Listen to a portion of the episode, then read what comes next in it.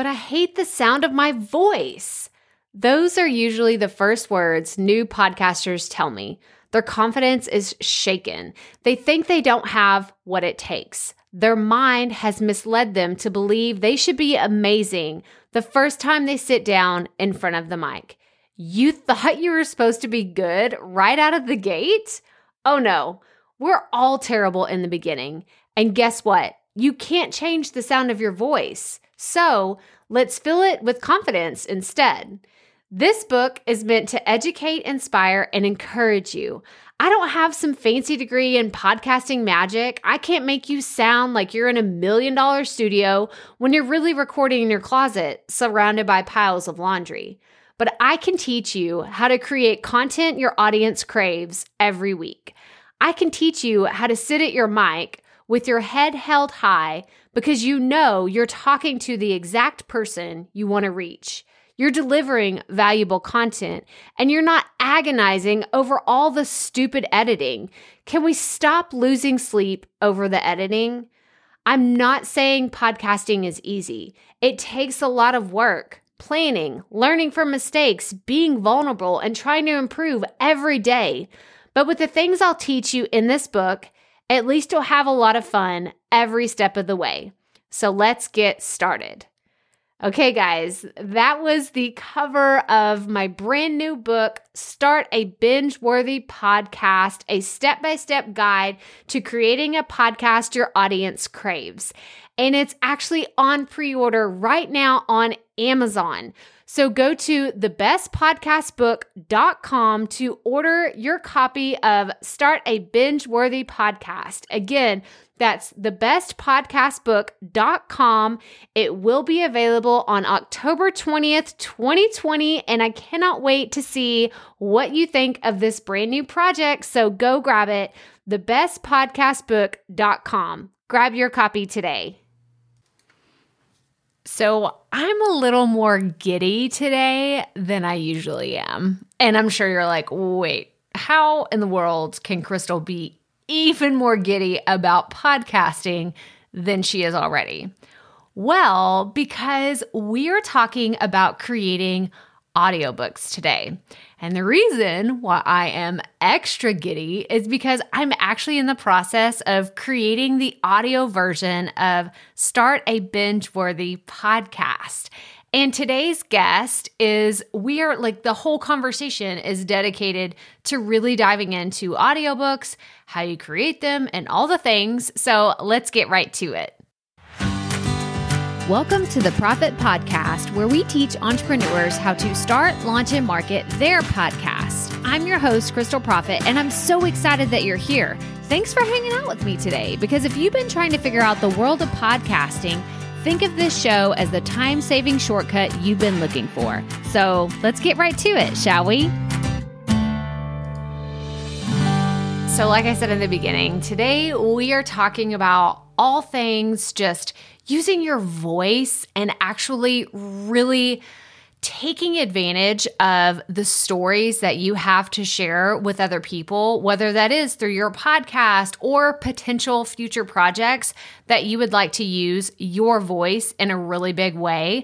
So I wanted to tell you a little bit about today's guest before we dove into our incredible interview that we had. So for more than thirty-two years, David Wolf has been the creative director, music composer, and or producer of content for radio, T V, film, podcast, audiobooks, and multimedia. He created and hosted the Small Biz America podcast from two thousand five to two thousand eighteen. David created the Audivita David created the Audivita Studio to apply his experience and the talents and skills of his virtual creative team to help companies, publishers, entrepreneurs, influencers, and thought leaders grow their brands and businesses through podcasting, audiobooks, video, and internet radio.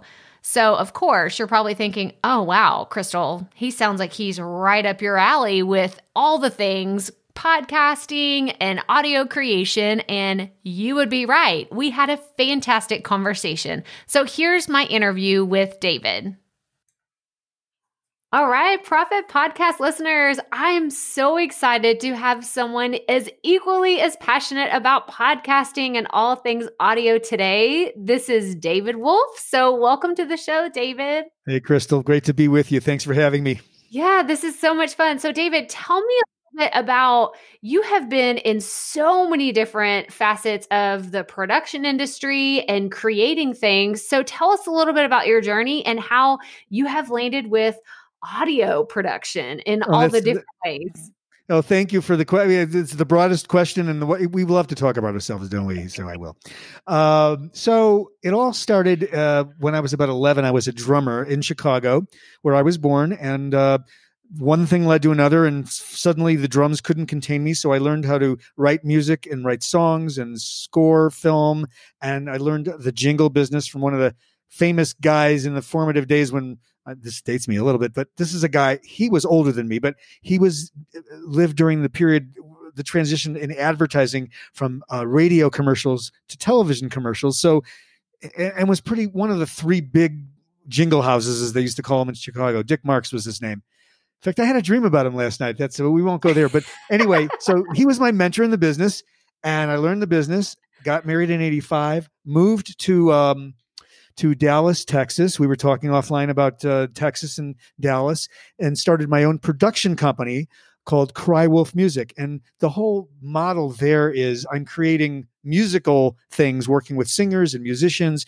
in recording studios to solve a marketing problem for an advertiser or a filmmaker. That's really the essence of what I was doing. So it wasn't about me like doing my own album debut or being a rock star or the artist. It was always a supportive role, working with filmmakers and working with uh, perhaps radio scripts, where the music is a supportive part of the entire communication that the advertiser is trying to develop. And we worked on things like Doritos and Southwest Airlines and McDonald's and a bunch of big names that you would know, and then the, the smaller names that you don't know so much. Uh, but it was a lot of fun. And we did, we ran that for about twenty years. We had digital recording studios, and that really was the fuel that led me into what we now do with the creation of Audivita Studios.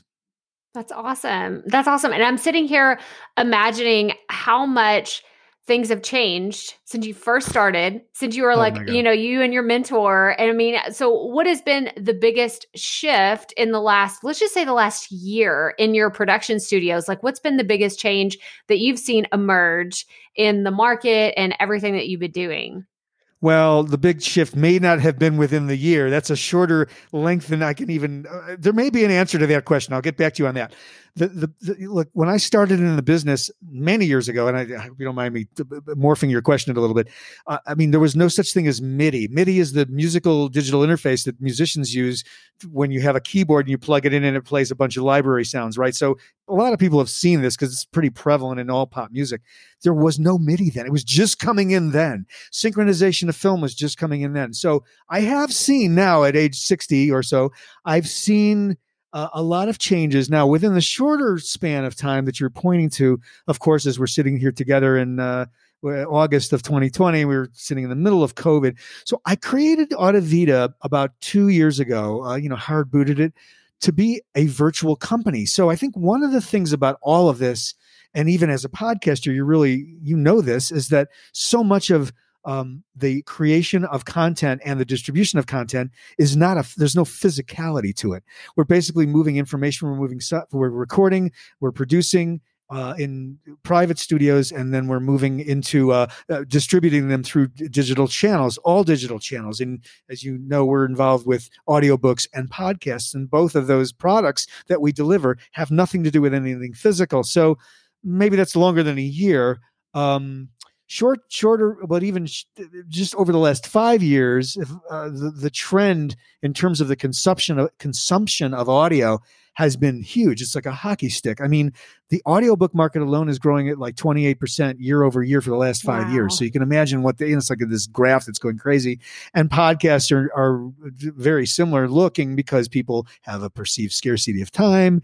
They don't want to feel they have time to sit and read, or they just want to listen to podcasts while they're walking their dog, biking, and all the reasons you know as a podcaster. And many of our listeners are right now riding their bike, walking their dog. yeah. So, uh, you know, as we're talking to you, we know, oh, by the way, use that bag when you pick up. Uh, no, never mind.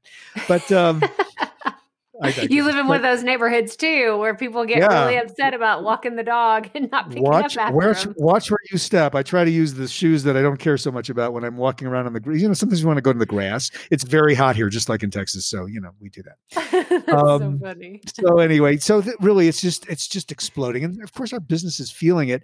Um, there's a lot of demand. COVID has sort of amplified that, like a lot of businesses. So we find ourselves in a world where there's like this pent up pressure to, I got to do my podcast. I really want, I've got this book that I released, an ebook in print. I, everybody's asking me for audio because they all want audio. So those conversations are happening more and more, like this year span that you were asking about. So I would say that's the biggest change. Well, it's so interesting too, because I'm sitting here imagining, you know, in parts of your career, you were very dependent on being in a physical space with other people. And now that you've shifted to a virtual business and all the yep. things that you're doing online, is there anything that you miss about having that face-to-face interaction with the other people that you're working with? Or do you truly enjoy the virtual world of being able to run a business that way? For me, maybe surprisingly, the answer is either and. I really loved being in the studio, producing musicians and singers and and small orchestras or rock bands or whatever it was, setting up the drums, doing the thing, having the musicians come in, do the session, leave, all that's having the client there. But I'm in a different business now too. So in a way that was then and this is now. For me, yeah. It's been a pivot, like personally, because it used to be all about me writing the music, coming in with the charts, distribute the music. Everybody plays the music I wrote. And I, I learned how to leave room so they would have a lot of input into the creative process. And so that dance you do with the musicians and the singers really became a very enjoyable process. But I've pivoted. I'm now in a business where we're, we're producing really it's voice content. I mean, there's sometimes there's music and sound design involved, but most of it is vocal, vocal in nature. It's not, and, and importantly, it's not me writing it and conceiving it for the client.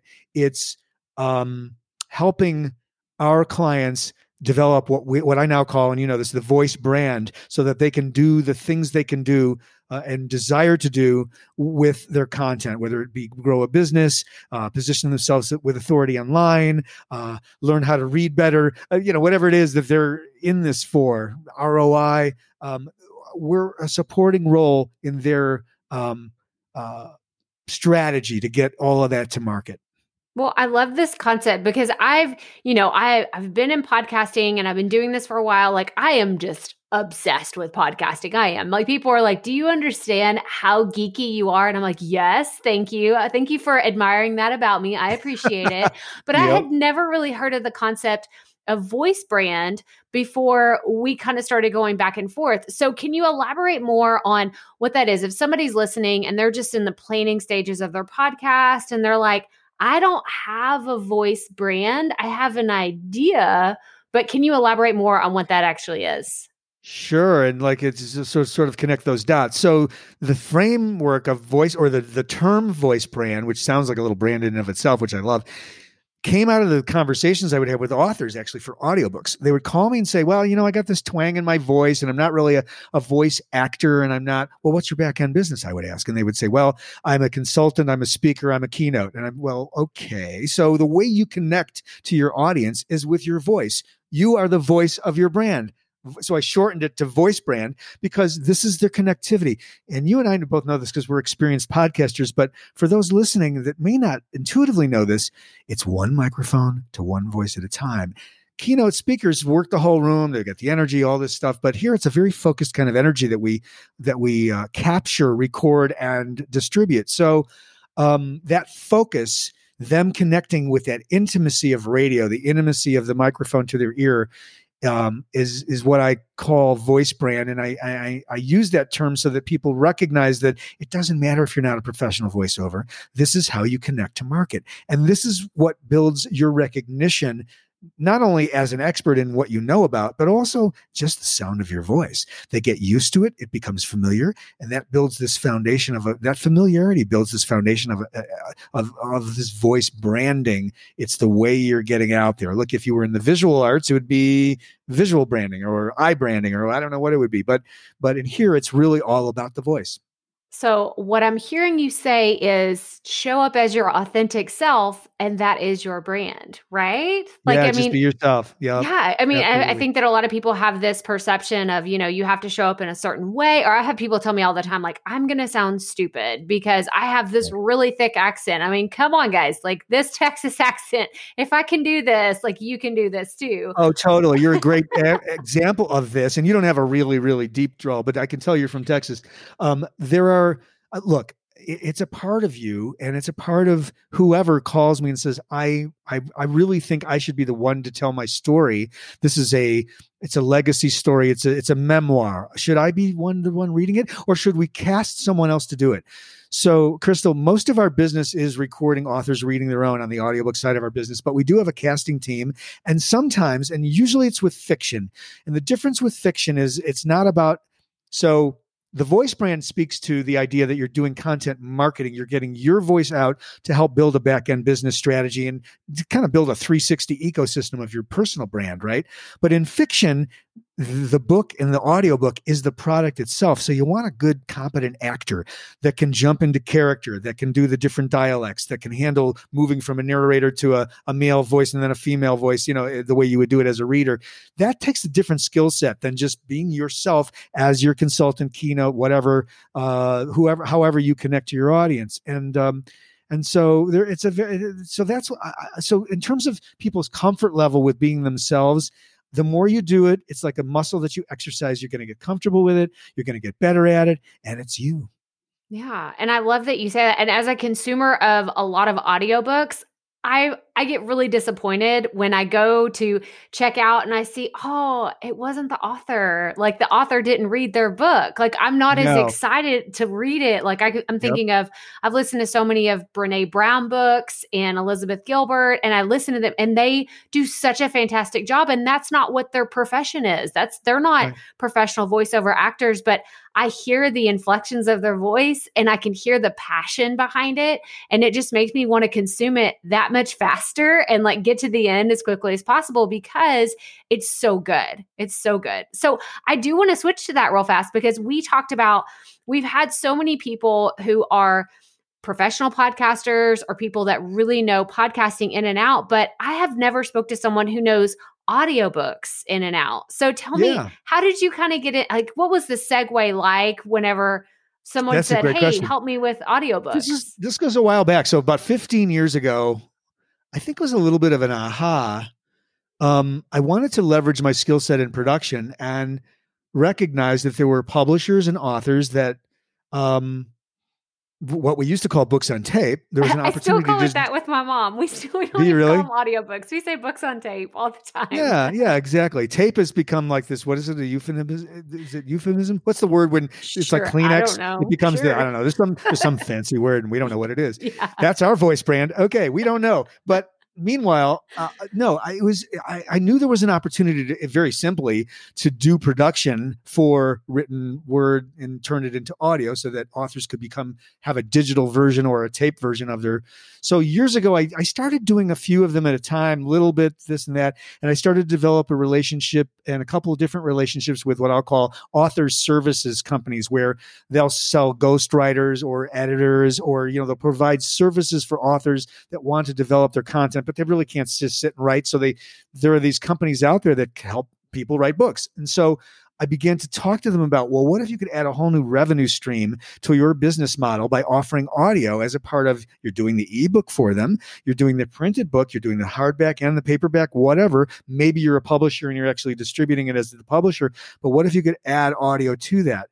So um, there's a, so what developed was um, sort of a couple tiers of our business. We deal directly with authors and they come direct to us and we work with them just through word of mouth.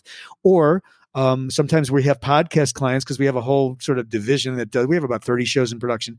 So we, we have podcasters that want to do audiobooks because they're comfortable with the mic and they wrote a book and it's part of their platform. So sometimes it's a crossover situation.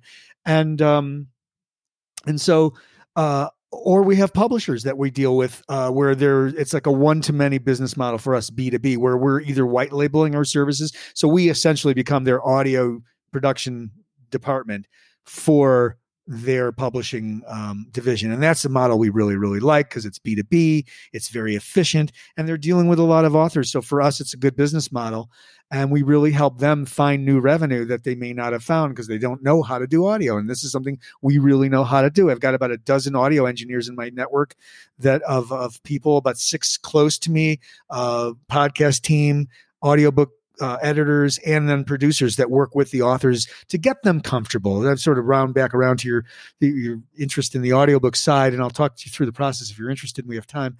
But basically we have producers that work with our um, authors, helping them get the best performance they're capable of. That's our job, is to pull their voice brand out and deliver a product that they can be proud of, but it's really them. It may not be perfect. It's not, you know, it's not the voice of God, whatever, but it's them doing what they do. And you can feel their emotion. A lot of our books have been very emotional. Some of them are business books, and that's a different animal, but, but some of them have been like, uh, the arc of a divorce, the process of going through a, a horrific divorce, or a woman who wrote a book about her autistic, severely autistic son and how she managed through the birth all the way to now he's twenty years old. I mean, this is emotional content. Them reading it, and as I think this is pointing to what you were saying, it's like if it's not them telling their own story, it's just not going to have the the, the the the thing, the heart. Yeah, so. For sure. And I'm I'm imagining there's a few of students in my community and members of just people in my podcast platform that I have seen yeah. talk about these amazingly, majorly emotional, like what you were talking about, topics on their podcast. Yeah. And yeah. I know that a few of them are listening right now and they have a book inside of them. So if they wanted to do that, like they're like, okay, I'm going to get my podcast off the ground. And I think that creating a book, writing it, and doing all the things could eventually lead me to an audiobook. What does that process look like? Because I, I I'm curious to know from myself as well, but I really want yeah. We'll talk through. I'm gonna I'm gonna pretend like yeah. you're okay. You just wrote Crystal wrote a book. I'm your brand now, new client, okay, right. David. Let's so Crystal, I'm gonna talk you through the, the situation. Um, so so here's how the process looks, and then I'm, at the end I'll ask you for your manuscript, and you'll understand why by that point. so um. So basically, we have a remote recording system, end-to-end recording. We use the very platform that you and I are using to record this show. It's called Squadcast. No, the author, our client, doesn't have to buy it. Uh, we we we're controlling the recording process. So we send uh, once we've decided all of the scheduling, we meet online like this, and we um, begin recording your uh, audio book. You are working from a P D F copy of your manuscript, and we have a P D F that matches it, and we're marking it on our um, iPad for our audio editors. So in a series of ninety-minute sessions, and that's about as much as anybody can handle to keep right. the energy at the same level. You have your water nearby, you're well hydrated. We're coaching you. It's a real live producer with you, a set of ears to make sure you're getting the best of the best. Oh, I think you got a better one. Please go back to the beginning of that paragraph. You stumbled over this word. Let's get another one there. And they're marking the script as you go. And it's just this process of takes, retakes, outtakes. Different authors we uh, we work with uh, have different abilities. Some can read for long chunks without tripping over a sentence, and others are literally restarting every third sentence. And I've I've dealt with both of them personally, and we get them through it. And sometimes people go into a sort of this spiral of beating themselves up because they keep tripping.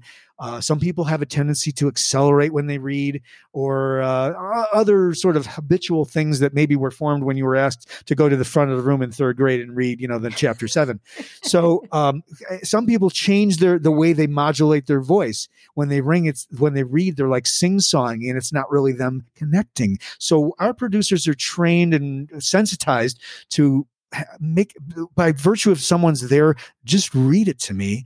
Don't read, don't get in your head and trying to read it perfectly. Just, you know, it's a, it's, it's getting comfortable with that uh, environment. So, so we go through these, these ninety minute sessions. And then uh, while we're doing that, we're uploading the audio to the cloud. We're assigning it to an editor. They're editing the book as we go. When everything's clean and seamless and we've got it all, there'll be a little punch list. Usually maybe it's a dozen lines or fewer than that, depending on the length of the book overall. We'll, you know, chapter three at forty-four minutes and thirty-seven seconds, read this line. And then you just punch through a few lines that we needed to get again, just because they weren't great performances. Maybe you bumped the microphone. We didn't catch it. Maybe the leaf blower was out the window and we didn't catch that. That's not likely, but you know, something happened during the session. And, um, And so we go through the punch list and we finish it up. We send you a link. How is it? Everything good? Spot check it. Listen to the whole thing, whatever. We'll do a round of revisions if we need to. Fine. It's locked. Now we do the ma- audio mastering, which means we get, there's a lot of like really boring technical specs for the um, the uh, back end. The A C X is the sort of the industry standard for audiobook um, product delivery. So we have to, it's things like audio stuff like peak levels and average levels and noise floors and certain amount of room tone in front and back of every file. And they have to be M P three and they have to be mono and they forty-four point one K, all that stuff that we know how to do. So uh, we get it all done and it's ready to go. Uh, our pricing model is driven by word count, which is somewhat, I think, unusual. So we don't charge by the hour. If you have to re-record chapter three, we're cool with that. We'll do it. It's a project rate. So we charge a certain number of cents per word to um, to record with a producer, edit, post-produce, and do your cover and help you get it up online for sale on Audible, Amazon, and iTunes. And if you want to expand your distribution, we have a model for that, which can include selling it from your website. So we have some vendors that a vendor that we use for that stuff. But but there are about thirty-five other sort of out the tail distributors that are not Amazon, Audible, and iTunes. And if you want to do non-exclusive with them, you can do uh, add all of those places and be more horizontally um, sort of in the market. So that's the short version. Sorry, that was a little, that was a fire hose, wasn't it? No, that was so incredible because um, so many of the things that you're talking about, I have done research because I recently wrote a book and I'm going to publish it soon. And I'm, I've been kind of doing my own research. So I did know what the A C X was. I'm like, oh, I saw that checklist that you have to do before you submit yep. to Audible. I didn't know what any of it meant, but I was like, I, I've seen that there's a checklist. So I do know what you're talking about, but it's really exciting because at the end of the day, I mean, I think about all of the people that are listening to this show, they are producing content right now that could be gearing them up to create an audiobook in the future, or could give them kind of the foundation of what an actual book would look like in the future because they're producing this content. And if they're creating it for a specific market, a specific purpose, then they could actually repurpose that content and create an audiobook, a physical book, an ebook, all the platforms that you already mentioned. And that really excites me because I think that at the end of the day, we, both of us here and the people listening, are creating content that matters. Mm-hmm. And I don't know, there's just something special about that. Like, knowing that you're creating something that could have a legacy and live further than, oh, I just published a podcast episode, but you know, it's gone now. And then, you know, I'm just going to move on to the next thing. Like you could actually yeah, create it's like something. The, it's like the bl- the blog fade or pod fade kind of thing. It's slightly different use of that. But what happens with, with iterative releases of content is that they kind of go out the horizon as the calendar moves forward. Yeah. And how do you keep it fresh? This is a once and done kind of model for us and for, and for the author. And so it's a product, then you sell it. It's one of, and you're giving your consumers a choice. They've got print, they've got ebook, they've got audio. And by the way, interesting data, the audiobooks are outselling and outstripping the growth of the ebook market. You may have seen that. I see you nodding. So it's uh, it's been fascinating to see and, and curious in a way why Kindle is not growing as fast as audio. But I, I think maybe it's just catching up. And, yeah. and maybe that's why the growth is higher. Well, I know for me personally, I prefer audiobooks. If it's not an audiobook, I like to I like to read a hard book, like an actual yeah. paperback book or an audiobook. I'm not a fan right. of the e-readers. I used to for a while, but I just... Whenever I like to unplug and read an actual book, I don't like any devices around me whatsoever. but Right on. I'm, no, I, I hear you. It's like the smell of the pages, the feeling of the texture of the paper. It's all that stuff. Uh, oh, I spilled coffee on it. Now it's my... It's like it's like what we used to say about vinyl. Those scratches are mine. You know, it's yes. it's it's, got, it's a person. It's your book. It's physical. It's yes. old school. It's beautiful. Yes. Oh my gosh. Well, I, lo- I love this whole conversation because like I said, we've never had someone talk about audiobooks on the podcast. And this was so mm-hmm. refreshing because it's Thank something you. I am like living in real time. I've been looking for how am I going to produce my audiobook? Yeah. So uh, we're going to be chatting after this for sure, David. But oh, are you it. up for some rapid fire questions? Oh, sure. I'll do whatever whatever the requirements are to be on this podcast. Yes, yes. So I promise there's nothing painful going on here, but we have some that are always so much fun because I know our listeners are really curious, especially with someone who is a podcaster yourself. So what advice would you give to someone who is a brand new podcaster? Keep your intros really short and snappy and make your listener promise in them. Do not read a laundry list of the bio of your guest, even though you might feel obligated on some level to do that. Deliver to your listeners a promise about why they should care and stay with you. Oh, I love it. A good hook. We all need a good hook. I love it. Okay. My next question is, who would be your dream podcast guest? Okay. And then okay. What would be your dream podcast to be on? Oh gosh. Mm. Um, I have full disclosure. I'm not currently podcasting at the moment. Um, although I've done about three hundred episodes of a show I used to do called Small Biz America. So I'm more involved with helping others podcast now. So these are a little challenging for me. Um, hmm. Who would I want as a guest? Crystal Profit. That's an easy one. Done. Sold. Sorry. Okay. I guess I, we're going to have to throw a couple of these away just because I'm not, I'm not active, active like uh, you, maybe some of your guests are. And the other side of that question was, um, whose podcast would I want to be on? Oh, Crystal Profits. Okay. We got through that easily. Done. Oh, man. I want- okay. My last question is, do you consider yourself a perfectionist? No, I'm definitely not a perfectionist. That's a, that was a cool question, actually. I think about this stuff a lot. Um, no, I believe that there's humanity and, and flaw. And I, and I don't tend, when I was a music guy, I would, I, I didn't like write fourteen thousand versions and then obsess on what note should be where and what bar should be where and what rhythm should, you know, I just, I would splash it out and I'd tweak it. And I'm like, yeah, there, there it is, guys. That's my take. So I'm not a perfectionist. That was okay, a long answer awesome. to a short question. Awesome. Yeah. And that's always so good to know because I, I love to hear, um, I'll, I'll listen to someone talk, you know, through a whole interview and I can kind of have this question figured out by the end, but I want to hear exactly what they have to say. And I always consider I'm a recovering perfectionist. That's what Are I you tell really? people. Yeah. I, I wouldn't have known. No, you're a brilliant host. And sorry, I bailed on those first, the second two questions. I, yeah. Sorry, folks. I, you know. That's perfectly fine. David, this has been so amazing. And if somebody's listening right now and they're like, I want to talk to him about podcast production and your studio and audiobooks and all the things, where would they go to find more information about you and your company? Oh, I love it. Thank you for that. Uh, it's audivita dot com is the website. We're Audivita Studios, but it's audivita dot com spelled A U D I V I T A. So just think Audivita, the sound of life. Audivita. I love that. Audivita. Yeah. And we're going to have all the things, all the ways that you can connect with David in the show notes. But thank you so much for coming on the show today. Great to be with you. Thanks. So what did you think? Oh, it was so good. I love talking to people who are experts in things that, for one, I had no idea about audiobooks, how to even get started, or even what to think about before I had this initial conversation with David. And his team and their services that they offer are so incredible. I would highly recommend you go check them out. I'm going to have all their information in the show notes of this episode, crystalprofit.com slash episode 192. Go learn more about David and his company and all the incredible things that they've done. I love the business model that they've created and being able to help people virtually, right? Especially in the year twenty twenty, when things have just been totally turned upside down.